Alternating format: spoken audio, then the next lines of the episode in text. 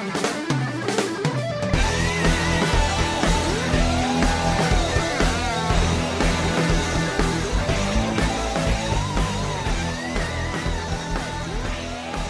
and welcome to the DIS Unplugged Roundtable Discussion Universal Orlando Edition for July 2007. From Orlando, Florida, I'm your host, Pete Werner, joined by the DIS Orlando team, including Bob Varley, Julie Martin, Corey Martin, Kevin Close, and John Magi. On this month's show, we'll tell you about what's happening at Universal Orlando, including more on the Harry Potter announcement and a review of the new Blue Man Group show that opened a few weeks ago. We'll also tell you about the current special offers and discounts you can find at Universal right now, and you'll have a chance to hear from some of the Dreams Unlimited travel agents as they share their thoughts on Universal after our visit there last month. In our listener email segment, we'll answer some of your questions from our last show, and we're going to award one of our listeners their choice of a two park Universal annual pass or two tickets to see Blue Man Group. So before we get started, I just want to mention that uh, our last show I said I wasn't sure what the timing on these shows were, were going to be. Uh, what we're going to be doing from now on is uh, the Universal show will be the last Tuesday of every month, and we'll be discussing what's coming up in uh, you know for the next for the next month. That's how we're going to do it from now on. Just wasn't sure when we did the first show. I wasn't sure what my timing was going to be. We wanted to put this up a few weeks ago, but schedules got got crazy, and I had to edit card cam. so, but um, all right, we're going to get started with uh, just some of what's going on around uh, Universal that you need to know. Uh, first off, I want to talk a little bit about Halloween Horror Nights. I know that's not until September, but they have released uh, the dates, and tickets are now available for sale. And uh, a, now this is uh, they're doing something different this year uh, with Halloween Horror Nights. You've got a general admission ticket is uh, sixty four ninety five uh, for a single night admission, which is pretty expensive when you get right down to it. That's up from That's a year. that's a that's an expensive ticket, sixty five dollars. But for the same sixty five dollars, you can get a frequent fear pass, which allows you uh, thirteen nights of admission to Halloween Horror Nights. Um, the select uh, they're selected nights. You can't like I don't think it includes weekends, but uh, during the week, if you want to go multiple times, um, it's I, I thought that was a, a really cool addition. But I'm I'm I, I mean I'll tell you, Halloween Horror Nights is absolutely worth the sixty five dollars. If it's if you think it's something you're going to enjoy, it is absolutely worth the sixty five dollars. If you're easily scared, don't go. It's it's not Mickey's not This so is scary. not Mickey's Not So Scary. You got people chasing you down the street with chainsaws. There are several dates in September and October for Halloween Horror Nights. We're going to have a link uh, on the show notes page uh, so you can find out the exact dates, but it goes on uh, pretty much, pretty consistently through September, through the end of September uh, into into October, and it's uh, it really is. I, I really I really think that Universal owns Orlando for Halloween. It's a lot of fun. Uh, and if you're going to go on a weekend, if you're planning on going on a weekend, uh, I highly recommend you think about getting the uh, express pass to get into the haunted the haunted houses. Yeah, those lines are long. Those lines get two hours long real quick, and it's really tough to get into some of these haunted houses. We did the express pass last year, and we're just able to walk in to everyone that we wanted to. So do. they're selling a separate express pass plus the price of admission Yes. to get in. They're really starting to cash in on this, aren't they? well, you know, it's really popular. Wow. It's a really popular night. Well, you take that sixty-five bucks if you get an annual premium pass or the premium annual pass. Excuse me, you get a, a ticket to Halloween Horror Nights. Yep, one is included. So for- if you're thinking about you know doing something like that, you got to say to yourself, okay, I am getting an additional sixty-five dollar ticket included in that. there are also some discounts out there. I know last year um, with a Wendy's Happy Meal uh, co- combo meal, they they give you a little code that you can go plug in the website and you get a discount. On Coke cans Coke too, cans right? too. Coke Yeah, cans so too, Keep an yeah. eye out for things like that. Save you some money. And we do have them. Uh, we do have them for sale through Dreams Unlimited Travel. We're going to have a link to that, um, so you can check that out. So, I, I, I'll tell you, just Universal throws a great party. Any of these parties that Universal's does, Halloween Horror Nights, Mardi Gras, it's just it's a blast. These are this is a very popular event with locals. Also, Oh yeah, this isn't just people. This isn't just for tourists. The locals snap these tickets up pretty quick. Also, oh yeah. It's pretty much guaranteed that Halloween will sell out Yep. in almost every Saturday night, Friday or Friday Saturday. and Saturday. well, actually, night. this year because I think Halloween's on a Wednesday. It's in the middle of the week this this year, So um, the actual Halloween night is not blacked out. What's blacked out is November first. I think that's the uh, Saturday, Friday. that's their that's their Friday night or Saturday night event that they're expecting. That that's blo- blocked out blacked out from a number of the passes, like your an- you know, uh, like the the ticket you get in your annual pass you can't use on on some of those nights. So Even their marketing campaign for these things are creepy. yeah, it's really super creepy. it, it's pretty it's pretty extreme. Yeah, it scares it's pretty Julie. extreme. Yeah, they don't they don't spare any expense on this. No, This is- they don't. This is a big budget event. But what they've done, in- you know, in past years, I mean, people were just free to, you know, these characters were roaming the park, scaring the heck out of guests. And now what they've done is they've set up scare zones. Uh, there, it's clearly marked as you're approaching one of these scare zones that you're walking through something that you know somebody's going to jump out at Yeah. you. Yeah. And you do, you know, you, you have the option of, uh, in most cases, of walking around it and not going through it. So, There's a lot of places for them to hide.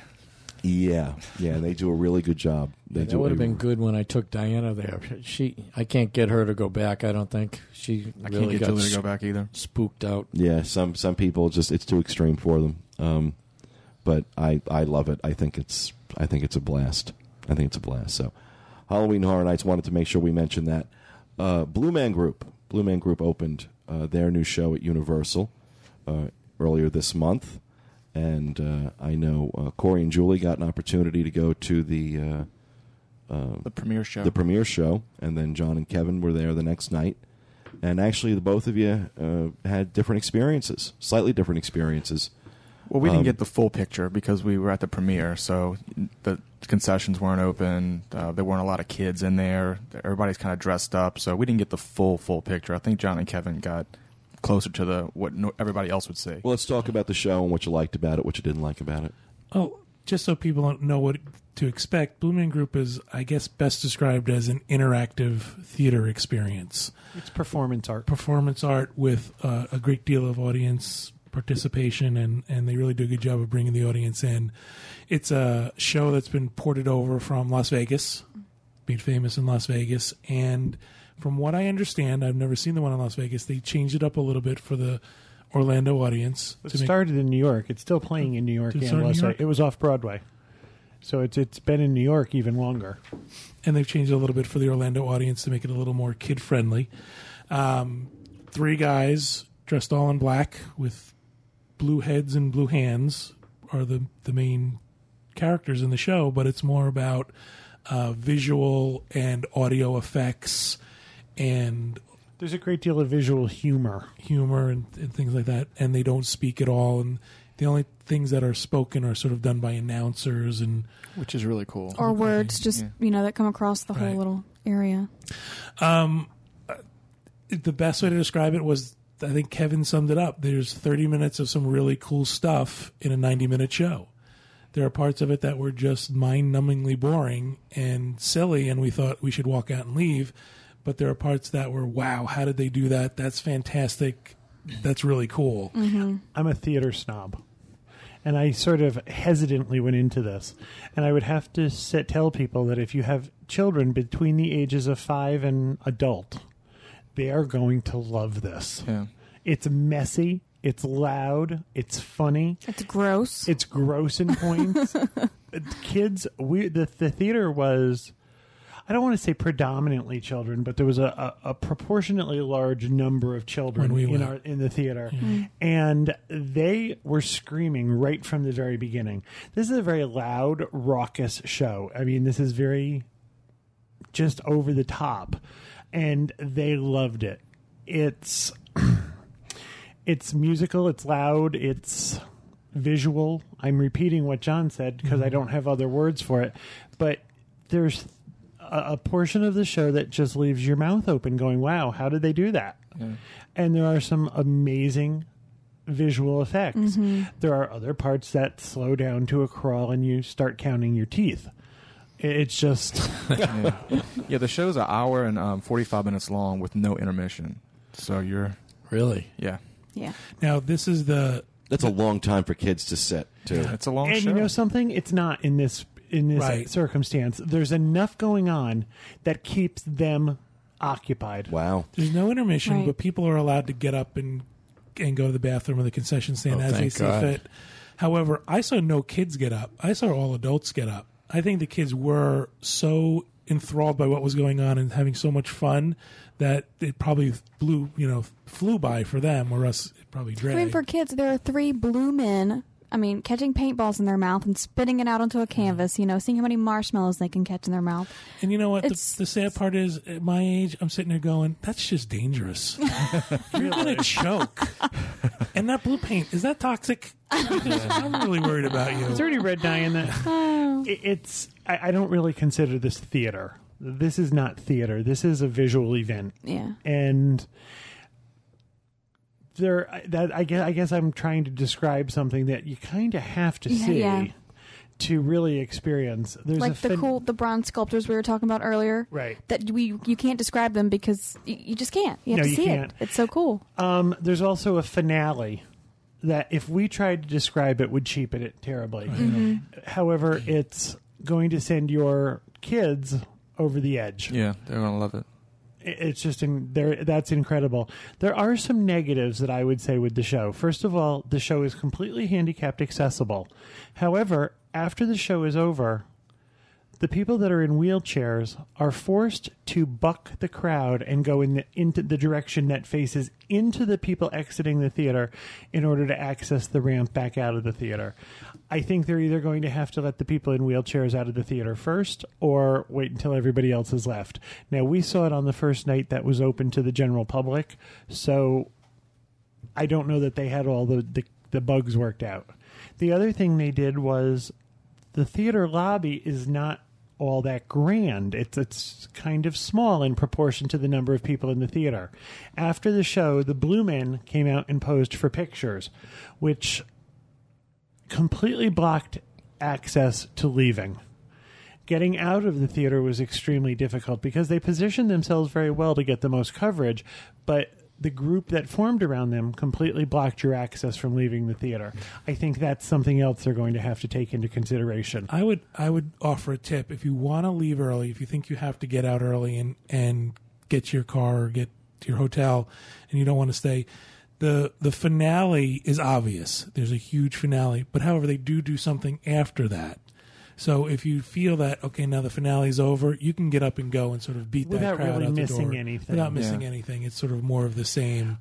How many times can you see him bang on the paint and the drum and the tube and the Yeah. pipe? you I know? also wanted to mention the um, they use a lot of strobe lights. So if you're sensitive to strobe lights, if you have epilepsy, this could cause a seizure. Just to um, Right. be, be prepared, um, and also Yeah, it's a if good- if good tip. if it is uh, if it is something you're concerned about, let the house manager know. Right. They'll they'll escort you out before the strobes start. And the show's pretty loud, so if you're sensitive to you know loud noises and things, bring earplugs for Well, yourself. they they have earplugs available for. Well, I just think it's great that you know, Universal has added something this high profile, this unique, that is so kid friendly. And what's really weird is they're not marketing in that way. Yeah, I don't find that the, the local marketing at least is gearing No, it not towards at all. kids. It, they're gearing it as sort of this uh, uh, highbrow theatrically Avant-garde. event. Yeah, and it's it, it's you know when they slime kids on Nickelodeon, that's the level this Right. appeals to. I mean, it's that level of. There are some really dynamic visual effects that, again, if we tried to describe them for you, would be cheapening them. You really have to see them to be believed, but but like the Twinkie segment, like we talked about, that's just gross. I'm sorry. it's going to appeal to a rather base sense of humor. Yeah, your six year old brother who likes to like snort milk out of his nose, you Right. know. Kevin, I have a question. Uh, my grandchildren, five and three, should I bring? I think it's too much for a three year old. Yeah. The five year old too might, young. Yeah, the five year old might be okay.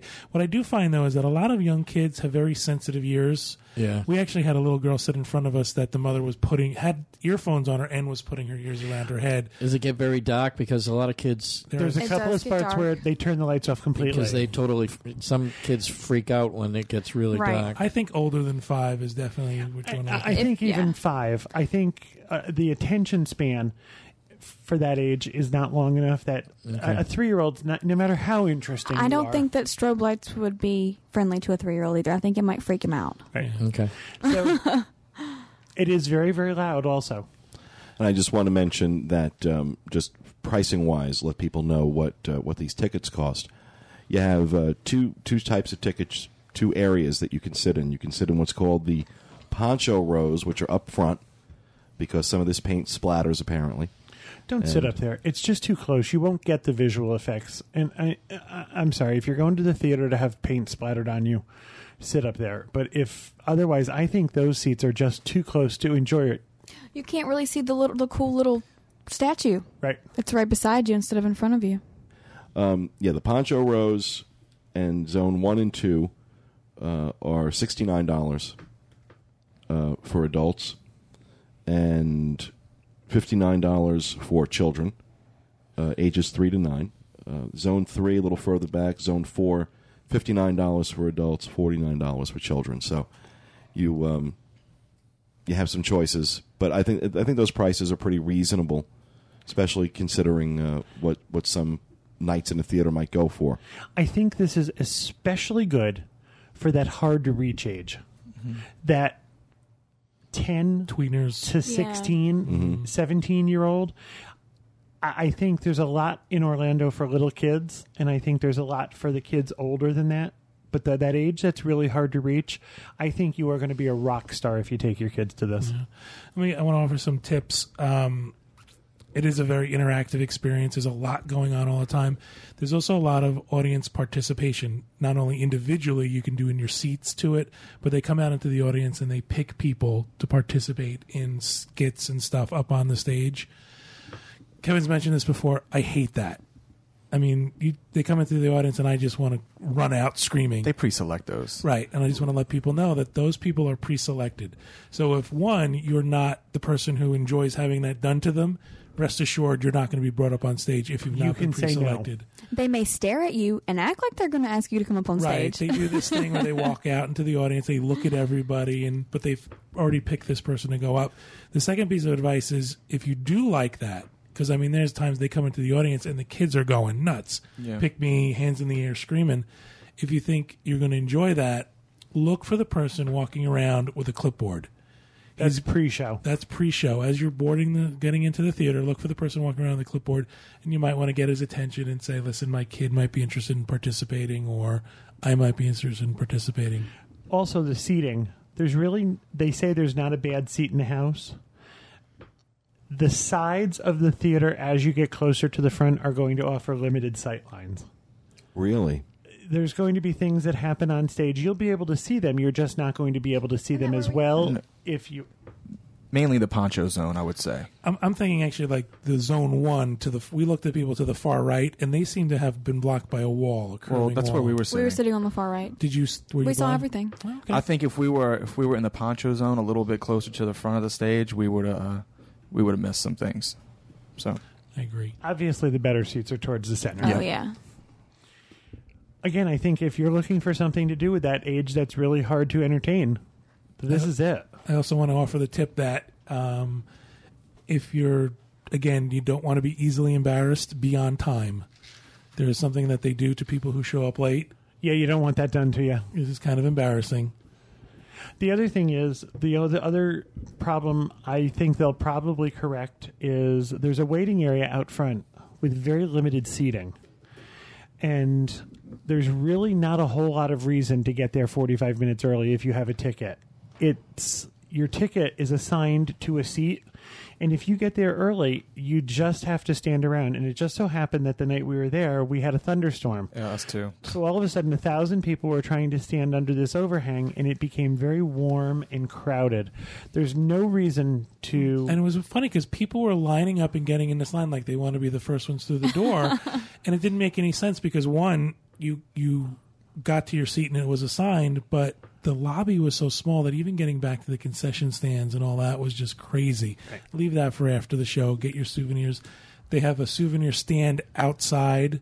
So if you're trying to get through the lobby and the souvenir area is so blocked, you can buy your souvenirs outside at a little kiosk. Um, tell them about the painting. during the course of the performance, uh, a painting is created. I, again, I don't want to give away. Pe- people are spending money to go see this. Go see how it's done. The painting is available. However, you have to be the very first person after the performance to reach the concession stand and ask to purchase the painting. The painting that we understood was fifty dollars. Hmm. It's a Blue Man Group original. It's abstract. It's abstract, a little gross, but it's for sale. We actually talked to the gentleman carrying it out of the Theater. City Walk area, and he seemed very excited to get it. This was his fifth one. Wow. He's decorating his home in Blue Man Group art. Hmm. oh, that's cool. What, Think of this hmm. stampede. Yeah, I'm thinking the same thing you're thinking, Kevin. Maybe it's not so cool. Well, here's the deal. If it's something that you're interested in and you think is great, I think it's terrific that It's a very unique souvenir from your It's a unique vacation. souvenir. it's a one of a kind. One of a kind. Now they do offer it to you wet.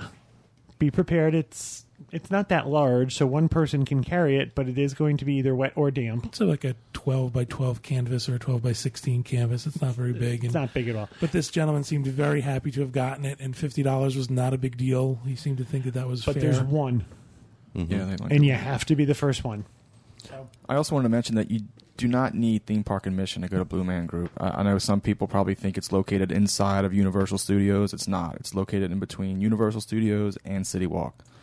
Now, I told you not to get there early. There's no reason to get there real early. Keep in mind that you have to park and walk or That's take right. transportation parking from the and, hotel. and parking is not included in the cost of your ticket. Right. So so keep in mind that you do have to make that adjustment for time. And if you're parking in the regular parking garage, it's a hike. yeah, This is one of those things. It's I'd a, be looking to get there 45 minutes to an hour early if you're parking in the parking garage. Parking is free after 6 p.m. Just to let people know. It's eleven dollars um, during the day. And also, you have uh, you have multiple shows on most days. They usually do at least two shows, but there are some days where they're doing as many as three or four. spend the Really? bucks and park in valet. Now we valet parked, and it was so bad that we actually left the car on the street and gave the keys to the valet on the street, pulling into the valet area.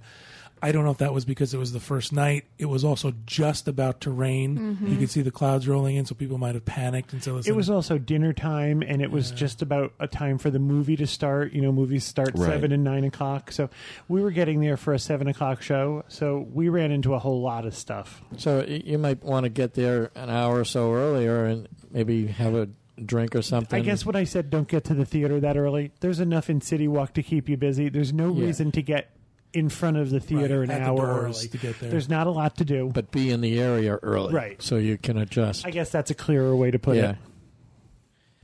Good. Well, um, it sounds like you guys all enjoyed it. It's a perfect fit for Universal. I think. yeah. I would just like to see him tweak and adjust it a little bit. Yeah. And I'm sure they will. Yeah. I'm sure they will. So cool. Well, I'm glad you guys enjoyed it. Another new thing over at Universal this summer, uh, over at Islands of Adventure, is the new uh, jet ski show. And I know Corey, you had a chance to go over there and Yeah, we went over the um, the islands the other day to meet my sister and her boyfriend. It's the Hydro Action Stunt Show. It takes place in the lagoon, right in the center of Islands of Adventure, and it's take it's uh, from June fifteenth through August eighteenth. It, multiple shows throughout the day, and basically they have uh, wakeboarders, water skiers, high speed boats, and jet skis, and they have two ramps in the center, and Cool. they they do a bunch of tricks. They do some little at the end of the show. They'll do a little daytime fireworks. You know, nothing spectacular, but Yeah. just just kind of get your attention. They have an MC that comes on a loudspeaker and kind of engages the audience through the whole thing. And what I found interesting about this show is that it, it kind of fills the void. Uh, there's a lot of little void, void spots around islands. For example, the Toon Lagoon area. There's a little spot where you can go look at the lagoon. Also, Jurassic Park. There's that area down there that's that's usually dead. Um, also, right out of port of, port of entry. uh, Jurassic Park. You're talking about in front of the Discovery Center. Right. That's that's a that's one of the uh, a- that's a good viewing spot. Also by a Marvel superhero superhero comic uh, area, Marvel Superhero Island. Right. Yeah. Yep. That's another good spot. I always felt that that they were going to do something on that lagoon because they did. They had these walkways that look like they were viewing areas. Yep. They sort of go across and there's a, a railing It's there. It's nice to see them use that, though. It's a Yeah. beautiful area. It's is, nice yeah. to see them use it Yeah. for something. Now, is there a theme to the show? Is it what's the story Not or anything? really. no, Just it's people doing crazy stuff. yeah. but you- And that- it wasn't that crazy that day we were there. I mean, like there were some cool things going on, but like nothing that I was like, ooh, wow. It was yeah, just they kind have of like, the, you know the okay. jet skis. They they do a little tr- they do some tricks and the guys doing flips on the on the skis and stuff like that. It's it's entertaining and you're gonna you're gonna see it. You're gonna hear it when you're there. It's I think it's a I don't know what else they could have did in that water besides this. It's great. I think it's nice to take a break, like with your kids if they're tired and hot and they want to sit down and rest, and this is going on. Go sit down and watch it. You know, Were there places to sit?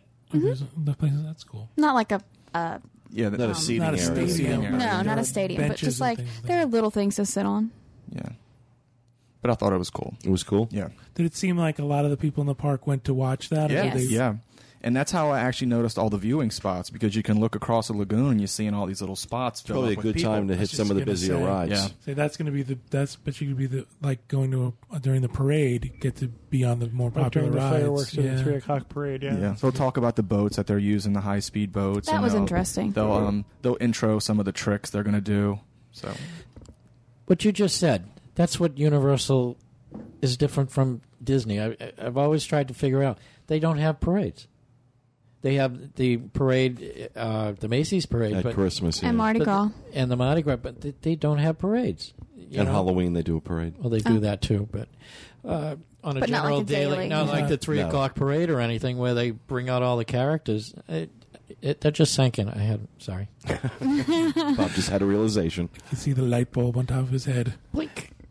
Now the other the other thing they're doing through the summer, uh, they were doing this last year too, is their uh, their nighttime spectacular in uh, at Universal Studios called Universal 360, which is kind of uh, you know I- I'm sure spokespeople for Universal would disagree with this, but it's a blatant ripoff of Illuminations in my opinion, and I didn't think it was, and not a very good one in my opinion either. It's not a bad show; it's just not a good show. And if you're gonna, you know, I, in my review on the site, I said that if you're gonna put balls in a lagoon for a nighttime show that has fireworks, and you're gonna project images on these balls, you're gonna get compared to Illuminations. Mm. And if you're gonna open up that comparison, you better be able to deliver the goods. And compared to Illuminations, the show doesn't even rate, in my opinion. But also the sound levels, I found the sound levels for the show were very low. I could easily hear everybody around me talking. I was straining, even though I was standing under a speaker, straining to listen. To try and keep the sound levels down because of the neighbors, because they live in a, they're they're they're located in a residential area. Universal Studios is. So I don't know. I, I didn't. I haven't been over this season to see if they've made any changes. If you're there and it's going on, hang out and watch it. I wouldn't make any special special trips over there to see it though. Um, all the parks are open through July until uh, ten o'clock. Um, every night, ten o'clock is when they close. Um, I thought they would be open later on Fourth of July, but uh, park hours for, for, for the month of July are all, all ten o'clock. And if you are thinking about going over to Universal for Fourth of July, there's a couple of options you have. Uh, for ten dollars, you can get into a preferred viewing area at City Walk. Um, children under three are free. Uh, they're going to have live music, entertainment, and games from six o'clock to ten o'clock p.m. And you'll be able to see the fireworks from both. There'll be fireworks going off at City Walk, Universal Studios, and Islands. Are they using that like amphitheater area for that?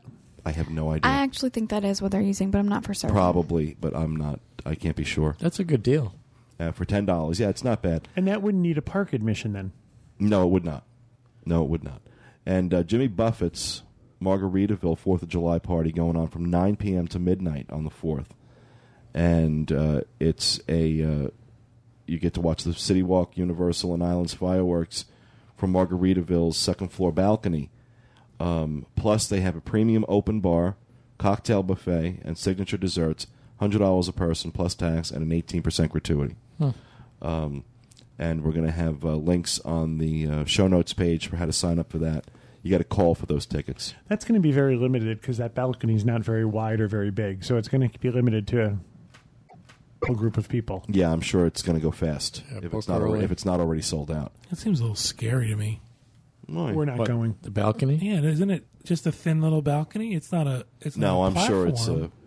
I, I- I'm sure No, it's, it's a big balcony, right? It's bigger, but Yeah. it's not huge. I mean, I mean, it's, it's not, not going to gonna fall hold a lot of people. I think I'm thinking of like the facade on the building. Yeah, You no, know, it's the- out in the front. no.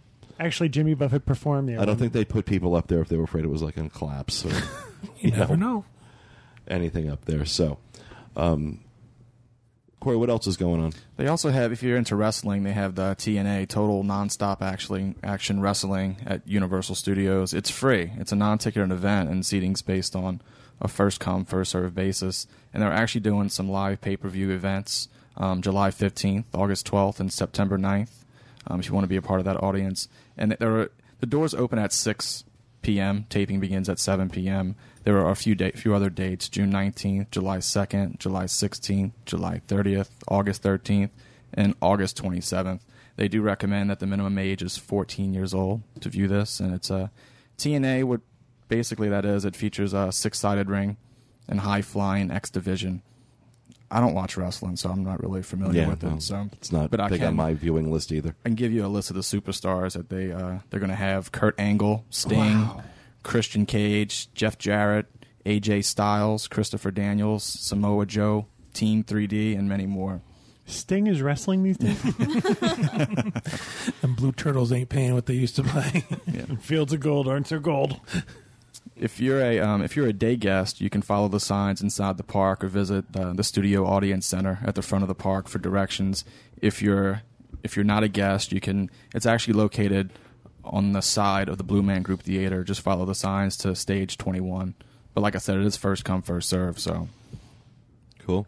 Now, uh, another thing that was announced uh, late last month, actually, the end of May, uh, we had been speculating and, and sharing rumors about this, but of course, Harry Potter uh, is coming to uh, Islands of Adventure in 2009. Supposed to open in the spring of 2009. Well, spring or fall, depending on who you talk to. I've heard both.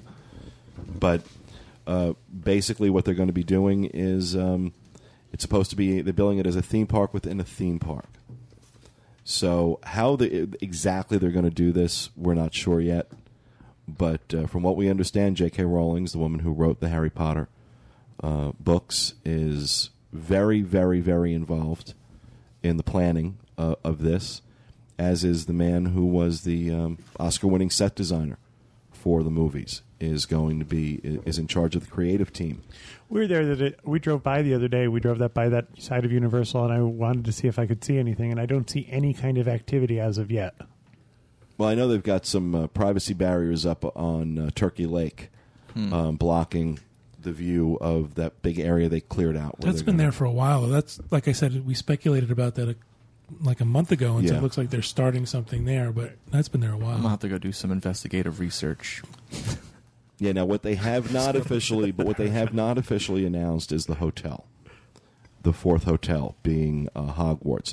We've heard it on, uh, we've had it on good authority that that's coming up, but that was not part of the official announcement. I noticed that they, s- interestingly, left that out. That the hotel, uh, they're, they're going to have a hotel themed after Hogwarts. And what we've heard is that, again, this is unofficial, but what we've heard was that it is going to be a three diamond hotel versus a four diamond. It's still going to be a Loews property. Uh, it's going to be less expensive than the other three currently are, but you are not going to get uh, Express Pass. And I think that's a huge mistake.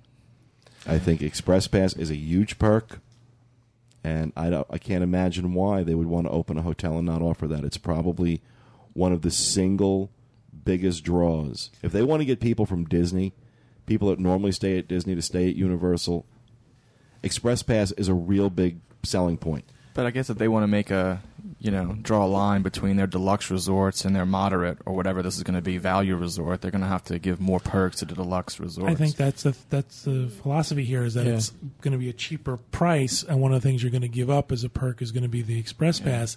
What I'm going to what I'm going to be interested in seeing is how do they actually police this? How they actually do it so that it's the people staying at this resort.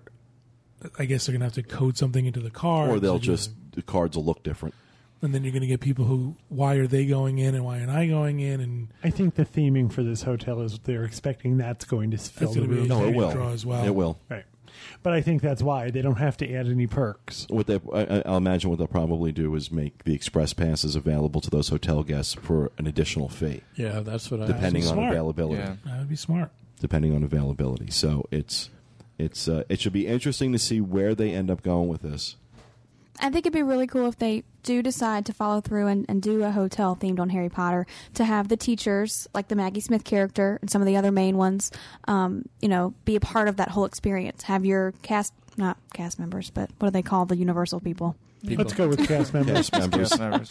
The cast members Slaves. to patrol the hallways, you know, and be like, "Are you supposed to be out?" Or you know, just kind of funny. I That's a great idea. I think that's great. I think there's a lot of potential there. They could do a lot with those mm-hmm. pictures. I- I think- like if you're on a certain life. floor, and let's say that's the what's the R word? I can't think. The Kevin, riff, Kevin the will groups. I can't think of their names. Kevin will be applying for the uh, Maggie Smith uh, role. Oh, I would love to. Yeah. See, the problem I think is what when this first starts, they're going to have that level of theming, Yeah. and then what I think a lot of times the problem is is the budgetary cutbacks. They lose that level of theming. I know, but man, that would be awesome. well, you know what? Let's Let's keep our fingers crossed. Let's see, because uh, it's uh, you know I've been saying it for a while. It's a new day over there. I have to say they really do seem like they're dancing to the same tune. Finally, it's been a long time because it wasn't like that over there for a very long time. There's still that. There's still that weird division though between the hotel being owned by Loews and Universal. No, I am sorry. No, there is you. It is a seamless experience. I It- find it with that whole with the parking thing and the whole the valet and all I, I'm that. just I, I've stayed I've stayed there.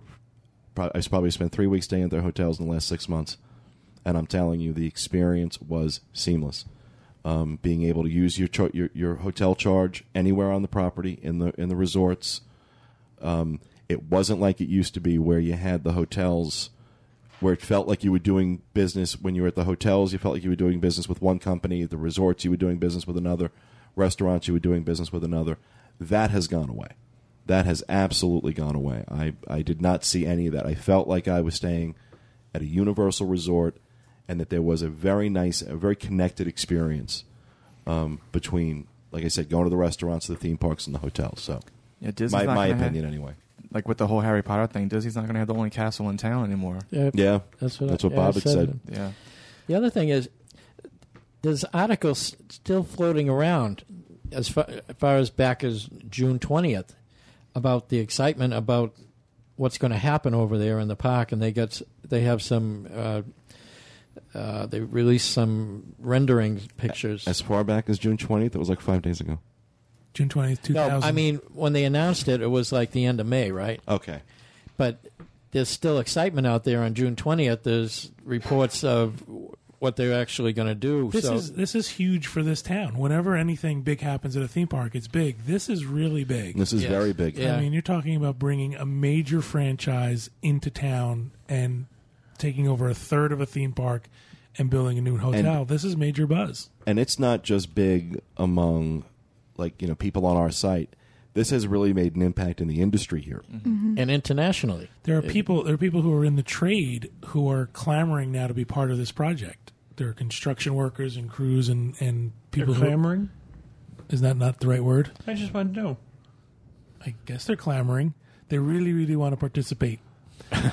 and That was supposed to be funny and wasn't. Just keep going. sorry. So it, it's affecting other industries, not just the tourism industry. You know, there are people out there. Oh yeah, I'm sure they're excited getting about being- bids left and right. Yep. Especially with the housing market slowing down, there's people now who need the work. But I just hope they can take those artist renderings, which look absolutely gorgeous, and make those reality. I really hope that it looks well like exactly i like, said I see it. they've got the uh, i mean the man who designed all the sets for the movie right. is in charge of that so i find it hard to believe between j.k rowling and him Yeah. that they wouldn't be able they're to. not going to be that they're going to insist on it there's So- also no lack of talent in this town when it comes to that. That seems to be something that's guaranteed that they're going to do a great job on. All right, let's uh, wrap up that discussion. Let's talk a little bit. Just I, I want to give a heads up to folks about some of the uh, current specials uh, and, and deals going on. We talk about Harry Potter opening up in 2009. I can't stress this enough, folks. The, um the this two park seven day unlimited admission pass that they're selling right now for eighty six dollars uh, has no expiration on it. You buy that pass now, it will be good when Harry Potter opens in 2009. If you're planning to go to Universal in the next couple of years, I would strongly recommend buying this ticket. It's not going to expire. Yeah. We've already had some people contact me asking whether or not they'll be able to use their tickets then and- Yes. and, have purchased them. You know, and shipping is free when you order through Dreams Unlimited Travel. So have these shipped to you. Don't don't choose electronic pickup Yeah. for 2009. Just Isn't have really them shipped cool to you. th- I mean, I apologize for interrupting. That's a really cool thing. Is that when you buy a Disney ticket, you know, you may have to upgrade or something like that. You have that. to if buy the no expiration option. if you want to get something that's a little bit better or something new that tweaks. But this is going to be good forever. I mean, that's that's like a hedge against inflation It almost. is. you know? I, I, I don't understand why every person who even thinks they might want to go to Universal in the next five years doesn't buy one of these Yeah. tickets. Two parks, you get admission to both parks, seven days, unlimited admission, eighty five ninety nine. No, it is seven consecutive days. Seven consecutive Yes. days. Yes, you you know if you started on a Monday, you've got until the following Monday to use it unlimited amount of times, but then it expires. But the ticket itself does not expire until you start to use it. right. There's no so date. you can buy it now and use it in two years. Now that may change. This ticket could go away at any time. You know, as soon as Universal decides they've sold enough of these, it's going to go away. It's already gone up in price. It's gone up in not price by much, once. but it, it can change. And uh, at some point, they may decide to put an expiration option on this. And I'm willing to stake my reputation on the fact that before this Harry Potter stuff opens, It'll be there'll be a price increase. changed or different. Oh well, it's going to be. We're yeah. talking. We're talking two years before uh, Harry Potter opens. Uh, every every theme park in Orlando is going to have a price increase before Right, that. but there- you're going to see a bigger price increase than we normally see with Universal. I don't think you will. I think they, they they've all always raised their prices similarly. When Disney goes up and the other two go up, that's usually they're very good about all staying together on that. I do not think you're going to see Universal charge more for a pass uh, than Disney is. I, I don't think I, they're too. They're they need to get people into the parks. They know they're going to get huge volume, and they've gotten very good. One of the things they've gotten very good at is even though their attendance levels have been down the last couple of years, their actual revenues have gone up because they've gotten much better about marketing their product inside the park, getting people to do you know eat more in the parks, spend more on souvenirs, things like that. So they've been they've been very good about that. So I don't I don't know that we'll see a, an, an increase that's more extreme than Disney's, but we'll certainly be. I will definitely be seeing uh, price increases. But as John said, this is a great hedge against inflation. I can't push this ticket enough. We'll have a link to it on the show notes, folks. You really really need to pick one up if you're thinking about going to Universal. Um, they also have some uh, some some deals going on at the hotels. We'll have links to this on the show notes page, but they're offering up to twenty percent off uh, select nights uh, for hotel rooms on property.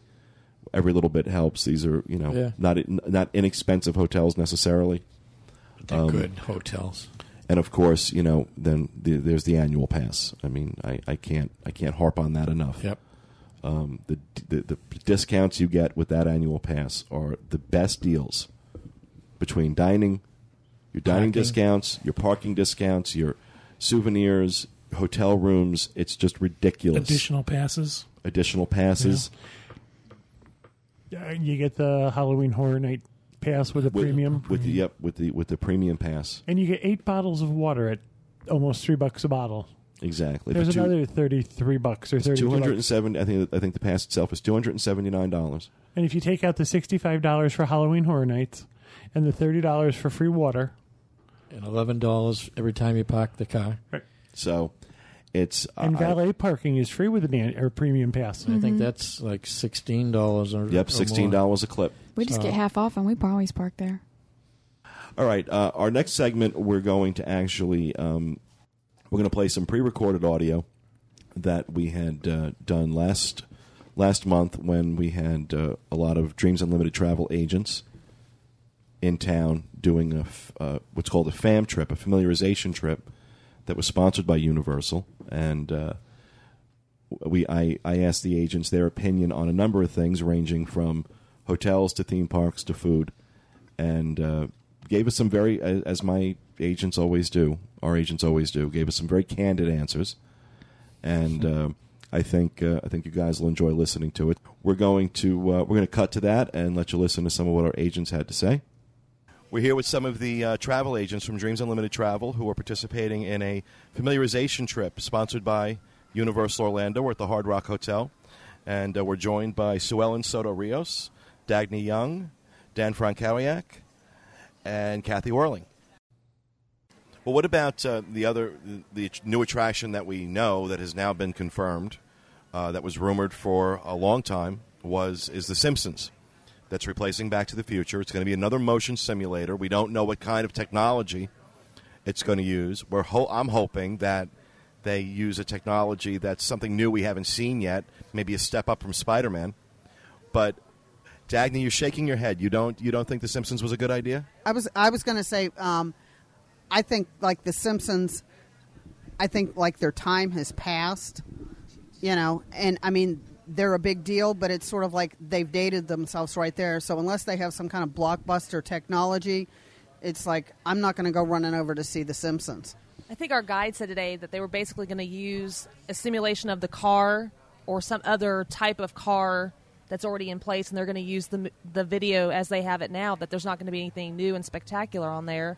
And I think you're right. I mean, there is a big Simpsons following, but I think they could have done a lot more with that attraction. I have to agree. They're immediately dating themselves. The Simpsons started in the early '90s, and we're already in 2007. Actually, they started in '88. What what year? They were in the late '80s. They started in 88 88. okay so i mean it's been on forever and ever and ever but i just think that because it is cartoon and because it has been on so long uh, it can't go on but so much longer and it has a limited following and i just i don't i don't like it personally i don't Well, think they it's already a good have- thing to do i think they're dating themselves majorly And they already have an animated attraction in the Jimmy Neutron ride. So do they really need another animated, motion simulated attraction? Well, let me play devil's advocate. Um, yes, Simpsons has been around for a long time, but it's also the longest running series in television history, um, and goes beyond just a television show. It is now a part of, it ha- and I think will be for many many years a part of pop culture.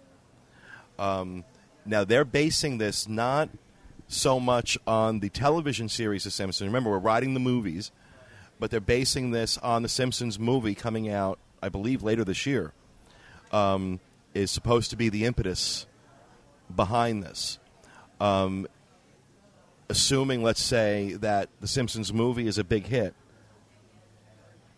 um, and spawns three or four sequels, I mean, that's certainly not unheard of. We're on Spider Man 3 now. Um, do you think that might that might kind of revitalize the franchise and provide the excitement level necessary to maybe keep the Simpsons ride being fresh. No, I think this is one of those. I think this is one Not of to those. put too fine a point on it. No.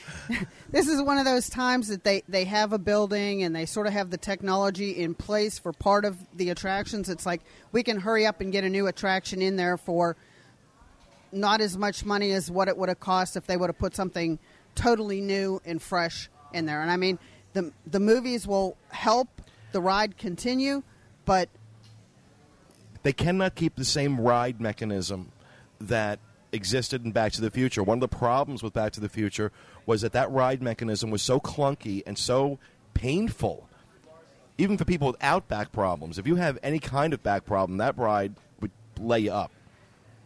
So I'm really hoping they do something.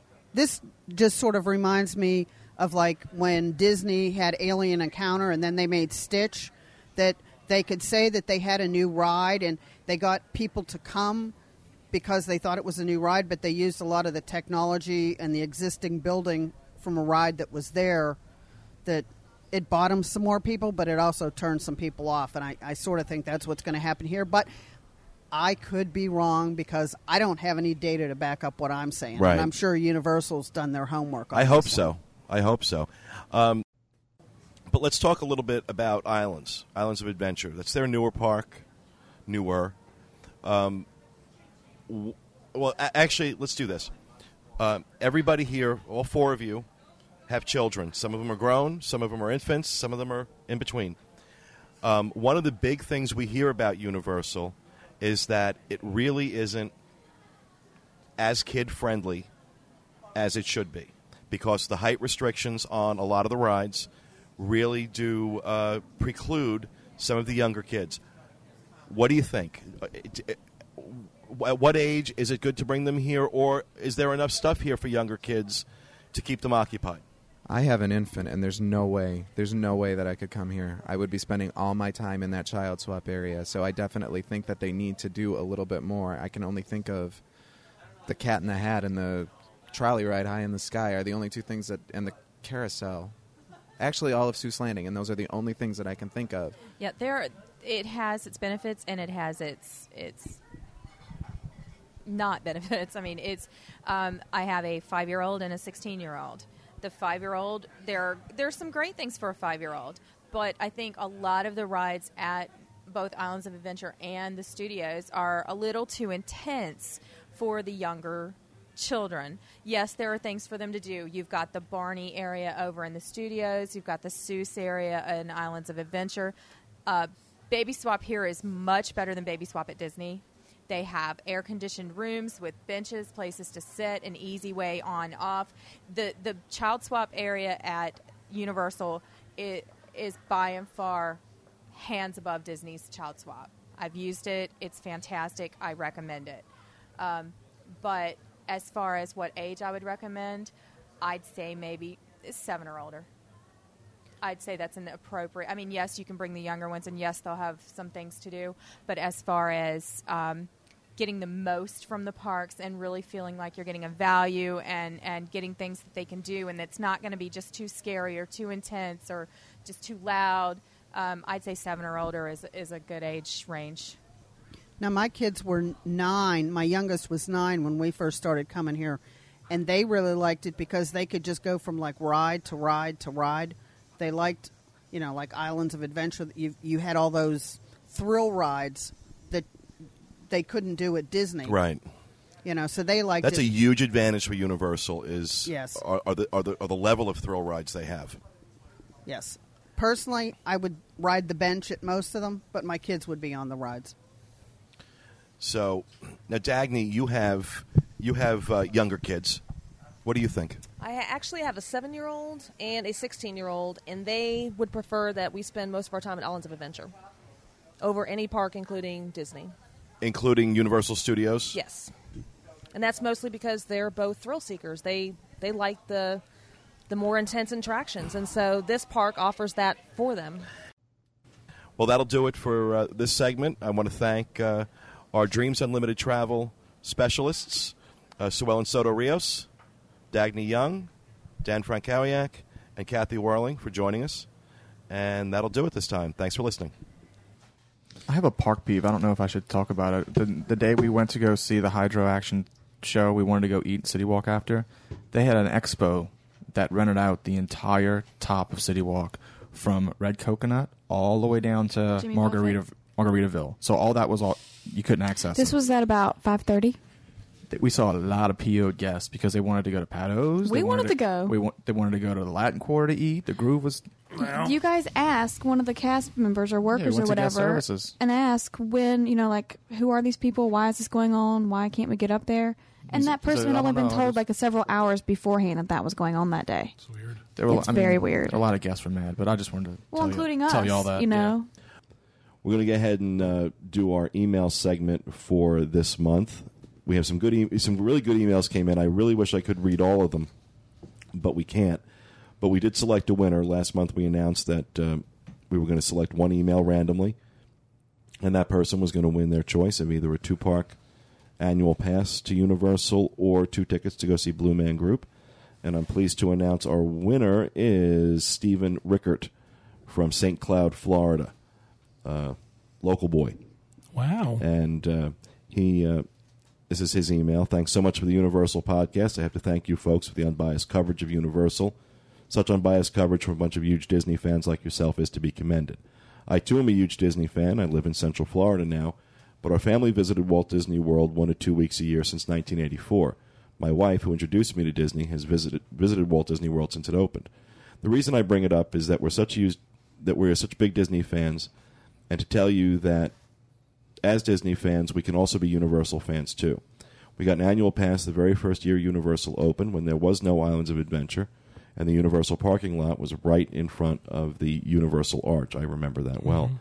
Uh, and I, he goes, I, he continues to write. I still have my original Universal annual pass in one of my photo albums, and I know it's sort of against the rules of the podcast to compare Disney to Universal, but I must. It's great that you bring up all the great discounts that Universal gives. Universal gives much better deals to the locals than Disney does. I cannot afford to purchase a Disney annual pass for my family, but at $99 to renew our two park annuals, to Universal IOA, it's a no brainer. For a moment, let's compare. At Disney, the cheapest annual pass I can purchase is the seasonal annual pass at $223 plus tax per person. This pass has blackout dates and does not include parking. There are no real discounts in the park with your pass, and there is no renewal price. Uh, Universal, on the other hand, as I say, pays just $99 plus tax, and there is a renewal price. There are no blackout dates. There is free parking. There are real 10 and 20% discounts when presenting your pass to the parks. P.S. I like Universal 360. It's no IllumiNations, but I like it. So I thought uh, he brought up some uh, some good comparisons, especially the annual pass is the big is one of the biggest differences I see between uh, Disney and Universal, and uh, it's just how how much of a value that pass is. That pass, the Universal annual pass, pays for itself.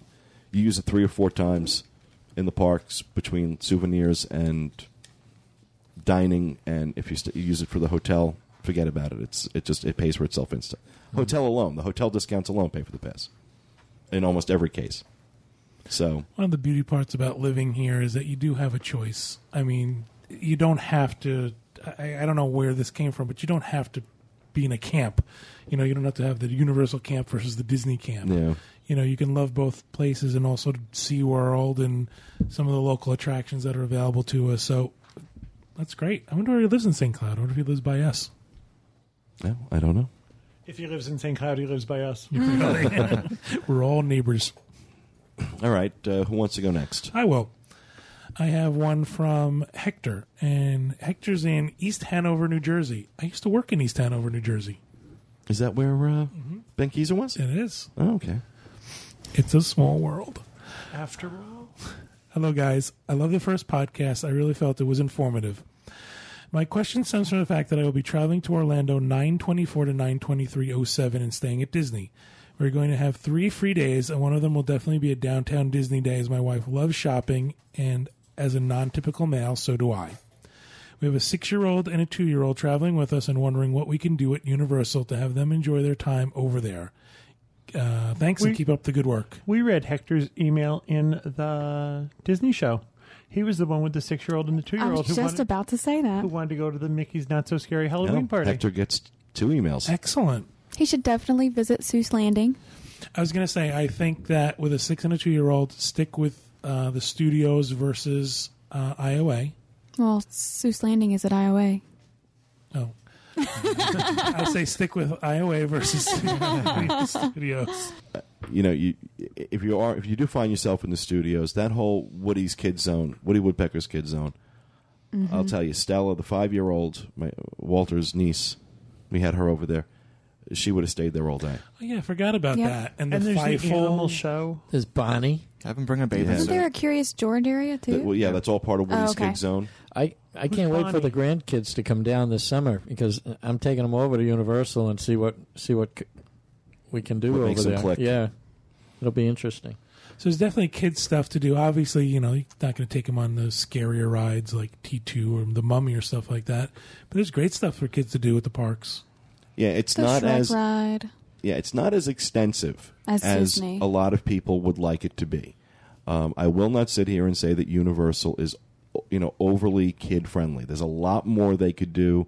There's a lot further they could go. I think I mentioned last last month in the Universal show that you know they really ought to consider doing what uh, Disney did at Epcot with those kid zones set up around World Showcase, where they had these interactive activities for kids to do in an area that's really aimed more at adults and I really wish they would do something along those lines. But you know, it's there is stuff there for kids to do. Like I said, Stella, the five year old, absolutely loved it. Had the grandest time. Walter said when they saw she, he saw them a couple of weeks ago for a family function, and they were all watching television, and uh, uh, Commercial. a commercial for Universal came on, and Stella just lit up and just started talking about all the things she saw and how much she loved it, and blah blah blah blah. blah. It was great. It was great. So obviously had an impact on her. Is it my turn? It's your turn. It's your turn right. now, Kevin. Let me get my glasses. This is from Aaron in Fishers, Indiana. Aaron says, I have a question regarding the pools. Uh, the three resorts in Universal. Is it true that you can pool hop between the three Universal Resort hotel pools? For example, if I'm staying at the Royal Pacific, can I take boat transportation over to the Hard Rock and enjoy their pool? I would also like to hear your reviews and opinions on the three resort pools. Which is your favorite, and what are some of the pool features and activities? One of the big highlights of any vacation for our family is the pool. We spend a lot of time there, and we'd like to know what you think. And he's coming in August, so it's going to be hotter than Georgia asphalt out there. So Yeah. well, yes, you can pool hop. That's perfectly uh, legal at uh, Universal. You can use any of the three pools. That's like them slapping Disney in the face. I think I think the best pool Allowing is people Hard cool. Rock. Yeah. Hard Rock, I think, ranks clearly heads and he- head and shoulders above the other two Yeah. as the best pool. Um, it's bigger, it's better. I think it's a lot more fun for kids.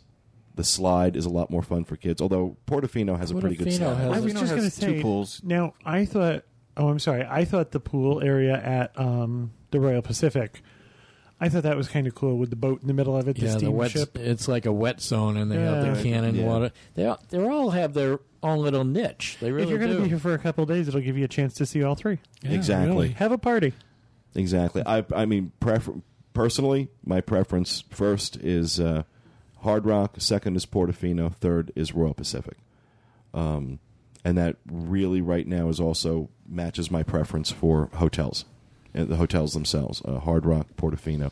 Hard Rock and Portofino, I vacillate back and forth which one I like better. Yeah. That's really funny. If I was going to go stay at a hotel, I like the intimacy of the Royal Pacific. Really, I thought the hotel itself was very. I thought it, there was an elegance to it. there is. I don't know why. For some reason, it, it, I don't dislike the Royal Pacific. I don't want to say that. I, I it's just not my favorite. It's not a very photogenic hotel. No, it's not. Yeah. It's not a photogenic Yeah. hotel at Yeah. all. and I've tried to photograph it from several angles. It just doesn't work. Yeah, it's a rough. It's a rough place to photograph. But uh, It's like fireworks. I You have to have a that would be my personal my personal preference would be hard Hard Rock, Portofino, and and Royal Pacific. See, mine's Portofino, the Royal Pacific, and then Hard Rock. But we're talking about No. pools. Now, as far as Mostly. activities, as far as Oh. activities go, at all three, um, there are organized activities during the day for younger kids and teenagers. Um, you can sign up usually at. They usually have a an, an area, a booth set up somewhere where you can sign up for that stuff. Where you can buy like you know your sunblock and all that stuff. You can sign up your activities there, and uh, I I'll tell you, I think they do a great job. Uh, they all do, during, especially during the summer months. At least once a week, they do the uh, dive-in movie, where they're doing the movie at the pool. Um, Yeah, that's cool. That really is. they Yeah, give you kids. floats. They give you floats, and you get in the water and you watch you watch a movie. Can you order food at the Portofino bar at the Fo- Portofino pool? Oh you yeah, can. Okay. sure. I know Hard Rock and Roll. I didn't know. Oh, yeah, they have a menu. They have a they have a bar menu there. Yeah. Just the, the, the, the pool bar at the Portofino is really tiny. It is. It is. It's a tiny. really That's why I was tiny. wondering if they Right, had have that nice, service. Nice big one at the Hard Rock. So, and I think the the pool food, the pool bar food at uh, Hard Rock is outstanding. Mm. And they will go out of their way if there's something you want that's not on the menu. And I saw this happen numerous times. There was something you wanted, it wasn't on the menu. They got it for you. Hmm. They got it for you. So don't feel too limited by the menu. If there's something you really want, and you know they're serving it in the kitchen or something, they'll bring it out to you at the, at the pool. So, but pool hop away. And Aaron, write to us when you come back. Let us know. Yeah, let us know Yeah, what you us- thought. Yeah, tell us what you thought. That'd be interesting. Okay, I have an email from Brandy. She uh, we also read her email on the the Disney show. She's another crossover. Um, her subject line: "You've made a universal believer out of me." I've been an avid listener of your Disney podcast from the beginning. I look forward to each new podcast and listening back to listening to to the back and forth banter between all of you each week. We don't You- do that, do we? Nah, There's no banter here. nah. No bantering allowed. No bantering allowed. It's a banter free zone. Stop the bantering. You're bantering. They Stop it never- right now. No more bantering. We also don't do any You're bantering. repartee. And they never pick on me. I have to go to the banter room. Hurry up. Oh. Brandy's gonna be sorry.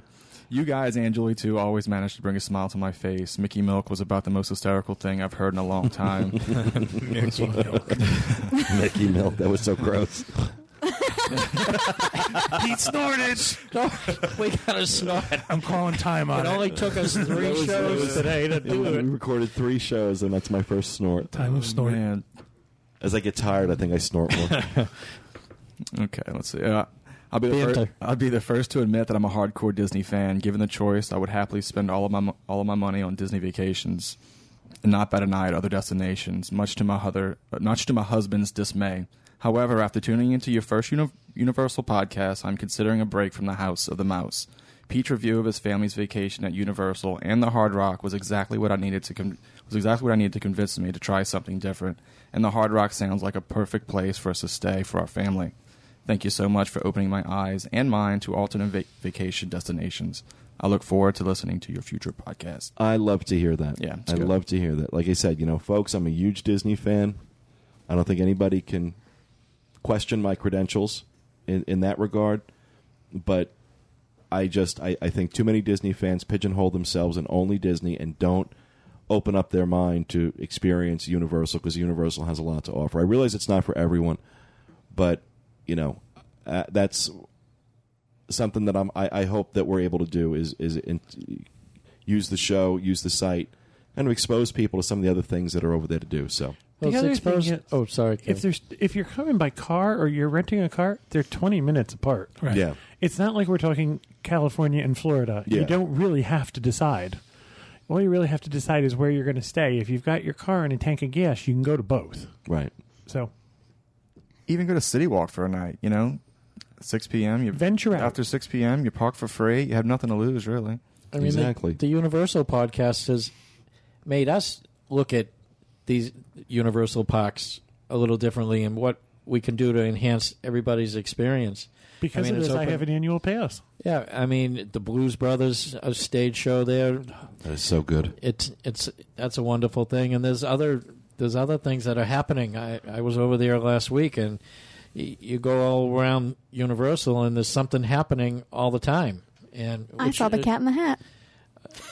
You did. I didn't. I know it's hard to do, but if if you can go in there and not try to compare constantly Disney, Universal, It's tough. It's, it's tough to do. But if you can go in there with an open eye, My my number one suggestion Open to mind. everyone is if you're a Disney fan and you're going Universal for the first time, do not expect a Disney experience. It's not Disney.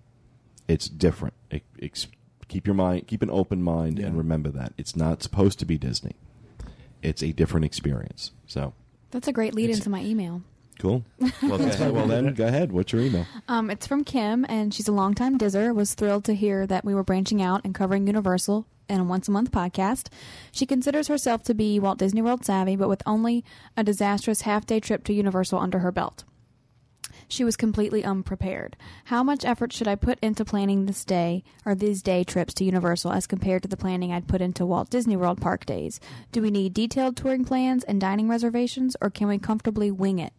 And is it worth paying for Universal Express Pass? We're going in mid October, and she wants to know if the crowd level is going to be that bad then as well. Great questions. Yeah, it's very good questions this month. Mid October tends to be a little bit not as crowded as summer months or when kids are on school. But I think that Express Pass, when they do offer it, I think that's well worth the money. Even if you get ahead of one person, it's worth it. Think of the gloating rights you have. What you need to consider about the Express Pass is that Universal's a little odd in, in that they sell their Express Pass. Obviously, you get it if you if you're a hotel guest, but if you're not, if you're just a day guest and you want the same, basically the same perk of getting to the front of the line, you can purchase an Express Pass. Depending on how busy the parks are, depending on how busy the hotels are, a determine the number of express passes that are available for sale, but also determine the price of the express pass. The price actually changes That's from weird. day to day. So it's it's it's kind of yeah. Universal's real big on yielding every price they, they can possibly yield. That's even the price even the Yeah. prices of the cabanas at the hotel will change somewhat depending on how busy the hotel is. Um, so they're real big on yielding these prices like down to the day. So, but what you have to keep in mind the biggest difference between the express pass that you purchase in the parks and the ones that you get with your hotel room key. Your hotel room key will get you back onto those rides over and over again as many times as you want. With the express pass that you buy, that's only one shot per ride. So you need to keep that in mind too, that there is a difference there. But I highly recommend the Express Pass. G- get to the park early. See, I mean, if you're going on a Wednesday in October, you're pretty safe. I don't know that it's Yeah. going to be a, how crowded it's going to be. Going on a Saturday, Friday is Saturday, it might be a little bit different. Locals, I think, impact Universal more than they do uh, Disney, too. So keep that in mind that when locals are tend to be there, it's going to be a lot busier. Also, she asks, asks about dining reservations. I don't really think she needs dining reservations unless she wants to eat someplace like Emeril's. I I was thinking Yeah. the same thing. Emeril's and Tchoup Chop, which I don't recommend you even eat at Tchoup Chop. I think it's too dicey for the amount of money that you're paying. Tchoup Chop is uh, Emeril's other restaurant located over at the Royal Pacific. We were not. I was not impressed at all. Um, I've I've had had good experiences there, but I've, well, I've had I've had some good ones. I've had some bad ones. Yeah. Take a look at our discussion boards, though. It's it's it's, Wow. it's a crapshoot. And For even that the- much money, Yeah, the last thing you need is a our, discu- discu- needs to be our discussion boards, other other sites, other review sites. It is. Some people love it. Some people say it was terrible. I've had good experiences there, but I've also had bad experiences there. So They might want to uh, make a, a, a reservation for the the luau over there at the Royal Pacific. at Pacific, the Royal Pacific. that is a great great luau. and that might be a destination thing that you want to make She was put talking- into your plan. She was talking about a day trip, though. yeah, but for a day it's trip, be- for a day trip, no. For the most part, you're going to be able to wing it. I Yeah. think so Yeah. too. Um, you may have, you know, if it's really busy and you want to eat, you know, dinner at Margaritaville on a Friday night at seven o'clock, you're going to wait. Mm-hmm. You're going to wait for a table. Shy of that, though, and other than Emeril's, I should, other than Emeril's, unless you have your heart set on eating there, you don't really need a You're in good shape, yeah. And if you're flexible, if there's a, mo- a wait at Margaritaville, there are other choices. oh yeah, go to the Latin Quarter. Right. So there's other places to eat if you don't get into your first La- choice. I can't. I, I'm telling you, Latin Quarter, I think, is, love is a real sleeper. It's a real sleeper over People there. People don't realize. They don't realize it. It's never crowded for dinner. I, I want to go back. Prices It was- it are that good. I'm, The food is absolutely superb. Right now, I'd pretty much go anywhere. and if you like I wanna- mojitos, they're I wanna known go for their now. mojitos. This is a hungry round table right Oh, now. We should my move up God. food. Yes, we've been recording. please. We've been recording shows for the last four and a half hours, guys. Oh God! Um, well, just be and just because like an hour long show usually takes us like two and a half hours to record it. Because of Bob. Bob. Well, it's all Bob's fault. Bob's the glue. there goes the train wreck. The glue. It's the glue's fault. But that It sounds like a amazingly pig. like a pig. It does sound like a pig. It's a train wreck. I thought that it was like the sound a horse makes when it's it's, a running train at first. wreck coming down the Running track. after Cloppity the clop, pig. cloppity clop. I have props. I gotta have my props. All right, Mr. Varley, do you have a uh, I do. email to Come read? on, Elmer. I I, I You're do. it, Bob. You're the anchor. It means you hold us down. You're batting cleanup. Okay. I know Help- sports help writing. Are you ready, Bob? Let's help go. me, help me. ahead. Wearing safety orange. Go fast. Go ahead. Julie, help me. Okay, I have an email from Diego Cordova. Good job, Bob. He's from Fort Lauderdale, Florida. And he says, My question is I am a Florida resident and am traveling to Universal Parks this August. Uh, lately, we have been going to Universal quite a, quite a lot, so I'm thinking I should buy a year pass. But the website offers quite a bit of options on your year passes, including a monthly payment and a buy one year, get one free offer going on till August. What I want to know is what are the differences? Does one give you more perks than the other, larger discounts? Also, I'm taking my family for their anniversary and would like to know what would be a good, quiet, adult friendly, maybe restaurant, romantic restaurant, oh. Adult friendly, romantic, with decent food inside the parks. Thanks for your, your advice. Okay. I have one that actually I'm going to be taking advantage of is that buy one year, get a second year free. On the annual pass. That's a Florida resident offer, correct? Yeah. yes. Yes. Yeah, That is a Florida, resident. offer. But that doesn't appear. Uh, that's not good for the premium pass. I understand. No, no. That's just for Well- that's a two part power pass. I have one that's two park preferred annual Yeah, you pass. put, well, yeah, you have Right. the power pass, the preferred pass, and the premium. Yeah. Um, Diego, uh, there are no differences in terms of uh, Universal. Universal does make different different deals available to make it easier for you to get your uh, to pay for your annual pass, so that you can you know break the cost up over the co- you know, over the course of a year They charge every month. Uh, there are no uh, there's no interest on that. It's just literally twelve equal payments totaling the cost of your pass. Uh, for Florida residents, they are doing the uh, buy one year get the second year free right now. Um, and again, you can also do that on the on, on their installment plan, and uh, it's so it, it, it it's that's there's no difference doing it one way or the other that way. Now, in terms of the passes, you've got three different types of annual passes that you can buy. You've got the power, the two park power pass, which does have blackout dates. It does not have uh, all of the uh, discounts and perks that the other two passes have. Your other pass, your preferred, your two park preferred, which has no blackout dates. You get almost all the discounts there. And then, of course, the premium, which is the, the big granddaddy, which are uh, limited supplies. It's not unlimited. They're not. It's it's actually a pilot program, from what I understand. And that the the premium pass is the one that has the eight bottles of water and the uh, special upgrades at the hotels and uh, the Halloween free va- Horror Nights. uh, the, the free valet parking, uh, the Halloween Horror Nights pass. That's what I think running two seventy nine for that pass.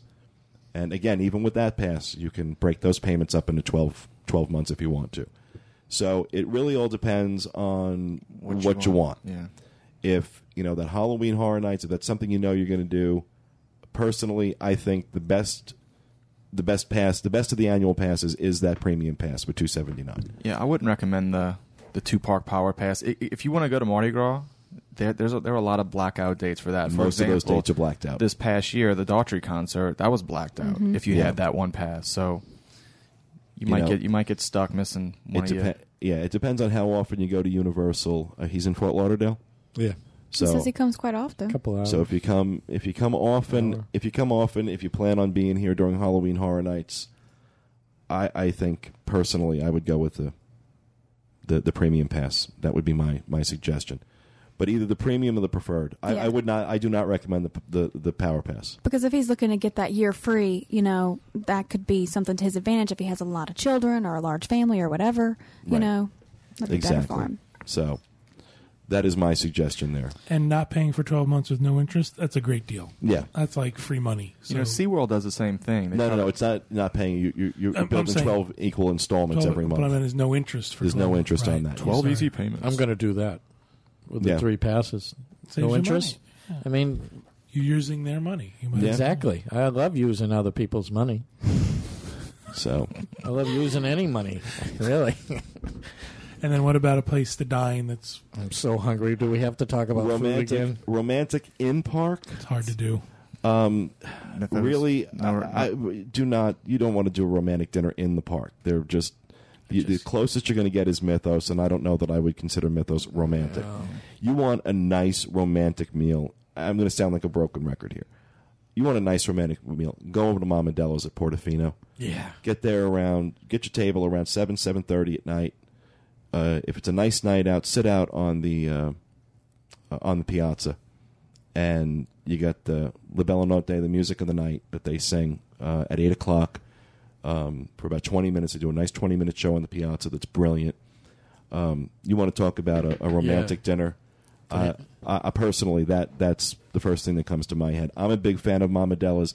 I've eaten there two or three dozen times now, Yeah. and have never had a bad meal. Never, not Me either. once. I would also suggest Emeril's for an anniversary dinner, Emeril's, yeah, which very, we always say that, but yeah. or the palm. yeah. See, I just find that uh, the the quality of food, the type of food, the s- the quantity of food for the price you're getting at Mama Della's is better than what you're going to get at the Palm or you're going to get at Emeril's. It's a less expensive meal. I think it's more romantic, especially if you can be out in the piazza.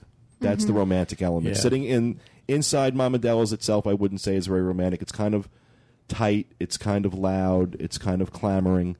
Uh, whereas out on the piazza, it's just a whole different experience. When's he coming? October, August. October.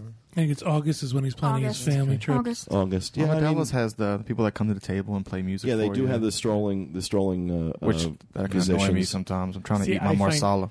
I find air conditioning romantic. well, no, I mean, I'll, I'll tell you, the even on the warm days when I, I've done that, you know, at night you get a nice breeze out there. Yeah. It depends on it depends on what kind of day it is. But I love dining I take outdoors. Diana over Yeah. there. She's like putty in my hands when. Okay, Bob. TMI. Yeah. Sorry. And on that note, folks, we are going to wrap up this month's edition of the Universal, uh, the DIS Unplugged Universal podcast. As I said, folks, we are going to be um, uh, we're going to be doing this show the last Tuesday of every month, talking about what you can uh, what you're going to find coming up uh, the following month, and we're going to continue to do our our giveaway uh, each month. So go ahead and send us your questions uh, to podcast at wdwinfo.com. Anything you'd like us to answer about Universal. And uh, we were going to take um, from all the uh, emails that we receive, we're going to select one winner at random to receive either a two park annual pass to Universal, the preferred pass, not the power pass, two park annual, or a uh, two tickets to go see Blue Man Group. So podcast at wdwinfo.com. Of course, you can fill out the form as well on our show notes page, podcast.wdwinfo.com. Just follow the links for the Universal show. And uh, that will wrap it up for us this week, folks. We hope you enjoyed our show. And we will be back with you next month with another edition of the DIS Unplugged Universal Edition podcast.